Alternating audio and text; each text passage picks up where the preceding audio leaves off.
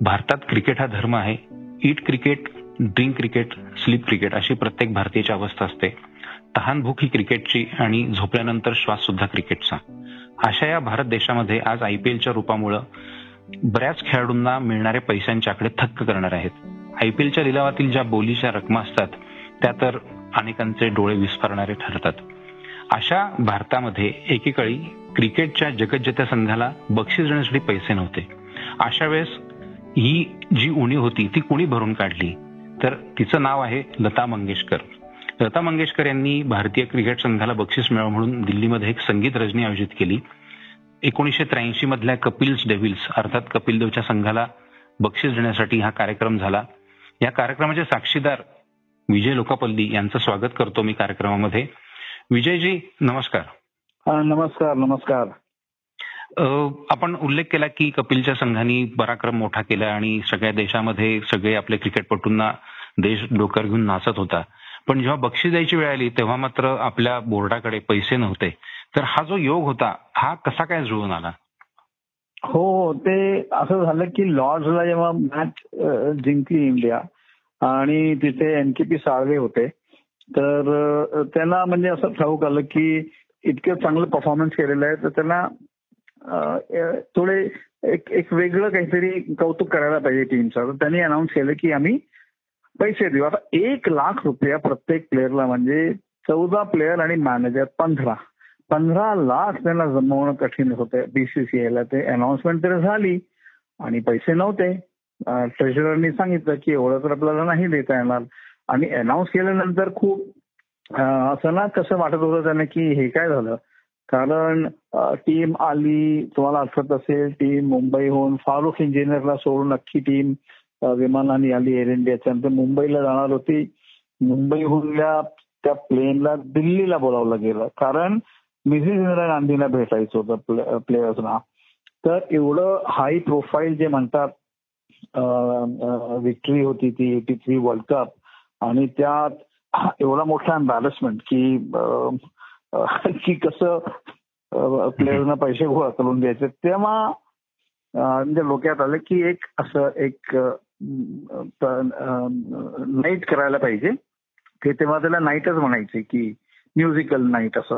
आणि त्याने ठरवलं की प्लेयर्स दिल्लीला येतील तर इंदिरा गांधी स्टेडियम होतं तेव्हा. तयार झालेलं तुम्हाला आठवत असेल एशियन गेम्स करता तयार केलेलं. तर तिथे ते नाईट जे आहे म्युझिकल नाईट आयोजित केली गेली. ही जी संगीत रजनी होती दिल्ली एशियाडचा उल्लेख केला तुम्ही एकोणीसशे ब्याऐंशी दिल्ली एशियाड जिथे भारत पाकिस्तान हॉकी फायनल झाली होती हॉकीची. तर त्या ठिकाणी तुम्ही उपस्थित होता तर तिथला माहोल कसा होता? किती लोक होते अंदाजे? हो भरलं होतं स्टेडियम. स्टेडियम भरलं होतं. काही खूप कारण होती. एक तर टीम अख्खी तिथे राहणार होती. आणि मोठे मोठे दिग्गज तेव्हाचे म्हणजे कसं जे पॉलिटिकल जे सगळं टॉप क्लास जे होतं तेव्हा मला चांगलं राजीव गांधीला मी पाहिलेलं. मला चांगलं आठवतंय. कारण मी त्यांना एशियन गेमच्या वेळी पण पाहिलेलं स्टेडियमवर तीन चार स्टेडियमवर मी स्वतः कमिटीमध्ये होते राजीव गांधी. तर ते यायचे. आणि तिथे साळवे साहेबांना मला बघायचं होतं. कारण हा त्यांनी एवढं मोठं हे केलेलं आणि खूप म्हणजे त्यांच्यामुळे नंतर भारताला वर्ल्ड कप मिळालं एटी सेव्हनमध्ये त्या रनमुळे तर माझ्याकरता तुम्ही म्हणताल ते माहोल असं होतं की खूप लांबून रांग लागलेले बाहेर लोकांची कसं जाणार कसं घुसणार. आता ते पत्रकार असल्यामुळे माझं ऑफिस इंदिरा गांधी स्टेडियमहून मी पेट्रियट न्यूजपेपरला होतो तेव्हा. हार्डली दोन किलोमीटर पण नसणार आमच्या ऑफिसहून दोन किलोमीटरपेक्षा कमी होतं ते मेन गेट तर आमचे स्पोर्ट्स सेंटर होते त्यांना बोलावलं गेलं होतं. तर ते म्हणाले मी तू जा कारण तू क्रिकेट कव्हर करतोस. आणि तिकडे जाऊन म्हणजे स्टेडियममध्ये जाणंच एक मोठं हे झालं. म्हणजे काय म्हणायचं खूप कठीण होतं. कारण खूप गर्दी होती. जेवढे मला वाटतं बाहेर लोक आत होते तेवढेच बाहेर होते. तर क्रिकेट मॅच सारखं होतं. आणि मग नंतर आज तर ऑफकोर्स म्हणजे एक एकदम काय म्हणजे ऍटमॉस्फिअर इलेक्ट्रिक तिथे क्रिकेटचं बोलणं आणि सगळ्यांना माहीत होतं. पण तेव्हा असं जगजाहीर नव्हतं की लता मंगेशकरांना की त्यांना लता दिदीला खूप आवडायचं क्रिकेट आपण फोटोज बघत होतो आम्ही की ते वानखेडे स्टेडियमला जायचे कधी पण मॅच झाली तर. आणि त्यांचे इंटरव्ह्यूजमध्ये उल्लेख राहायचं की त्यांना किती क्रिकेट आवडतं. सरकर गावस्कर त्यांचे खूप क्लोज होते असे हे. तर त्यामुळे ते एक मजा होती त्या त्या स्टेडियममध्ये त्या दिवशी एक क्रिकेटला लोकांना बघायला मिळालं आणि लता दिदींचं बँड खरं तर दुग्धसर्ग योग हा शब्द पण फिका पडेल असा योग होता तो. त्या कार्यक्रमामध्ये जी गाणी झाली किंवा फरमाईश झाल्या तर त्याच्याविषयी काही आठवणी असतील तुमच्या? तर त्या शेअर करा. पेक्षा त्यांनी हे पहा त्यांनी त्या त्या संध्याकाळ करता एक गाणं तयार केलं गेलं होतं. मला चांगलं आठवतंय. ते काहीतरी विश्वविजेता असं काहीतरी गाणं होतं. म्हणजे त्यानंतर मी कधी खरं तर सांगायचं तर मी कधी ऐकलं नाही. पण तेव्हा ठीक आहे. म्हणजे तेव्हा जे काही गाणी त्यांनी प्रायव्हेट गाणी आपली म्हटले. एखादं भजनही होतं. मला चांगलं आठवतंय. पण मेन होतं त्या गाण्याने तिने सुरुवात केली. आणि आम्हाला नंतर समजलं की त्या गाण्याकरता त्यांनी खूप तयारी केलेली. कारण त्यांना डिसप माहीत होतं की केवढी अपेक्षा असणार त्या संध्याकाळी. त्यांच्याकडून प्लेयर्सची आणि जे जे दर्शक आलेले. म्हणून त्यांनी तयारी खूप केलेली आणि असं होतं की काही काही गायक असतात जे पब्लिकमध्ये चांगलं ते त्यांना गाता येत नाही. पण लता दिदी असे नव्हते. त्यांना तर खूप म्हणजे खूपच अचिव्हमेंट त्यांची अशी होती. आता मी वाचत होतो की अल्बर्ट हॉलला पहिले पहिले भारतीय जे ज्यांनी गाणं म्हटलं ते लता मंगेशकर. त्यामुळे त्यांना हे नव्हतं की त्यांना कठीण जात नव्हतं पण खूप गाणी म्हणली त्यांनी मला चांगलं आठवतं एक परकचं गाणं होतं एक कुठलं त्यांच्याकडून ते गाणेवाला अशी काही होत एक ते गाणं चांगलं आठवतं मला होतं. पण हे मात्र गाणं जे त्यांनी म्हटलं ते चांगलं. त्या वेळेकरता ओकेजन करता की भारत विश्वविजेता करून ते होतं.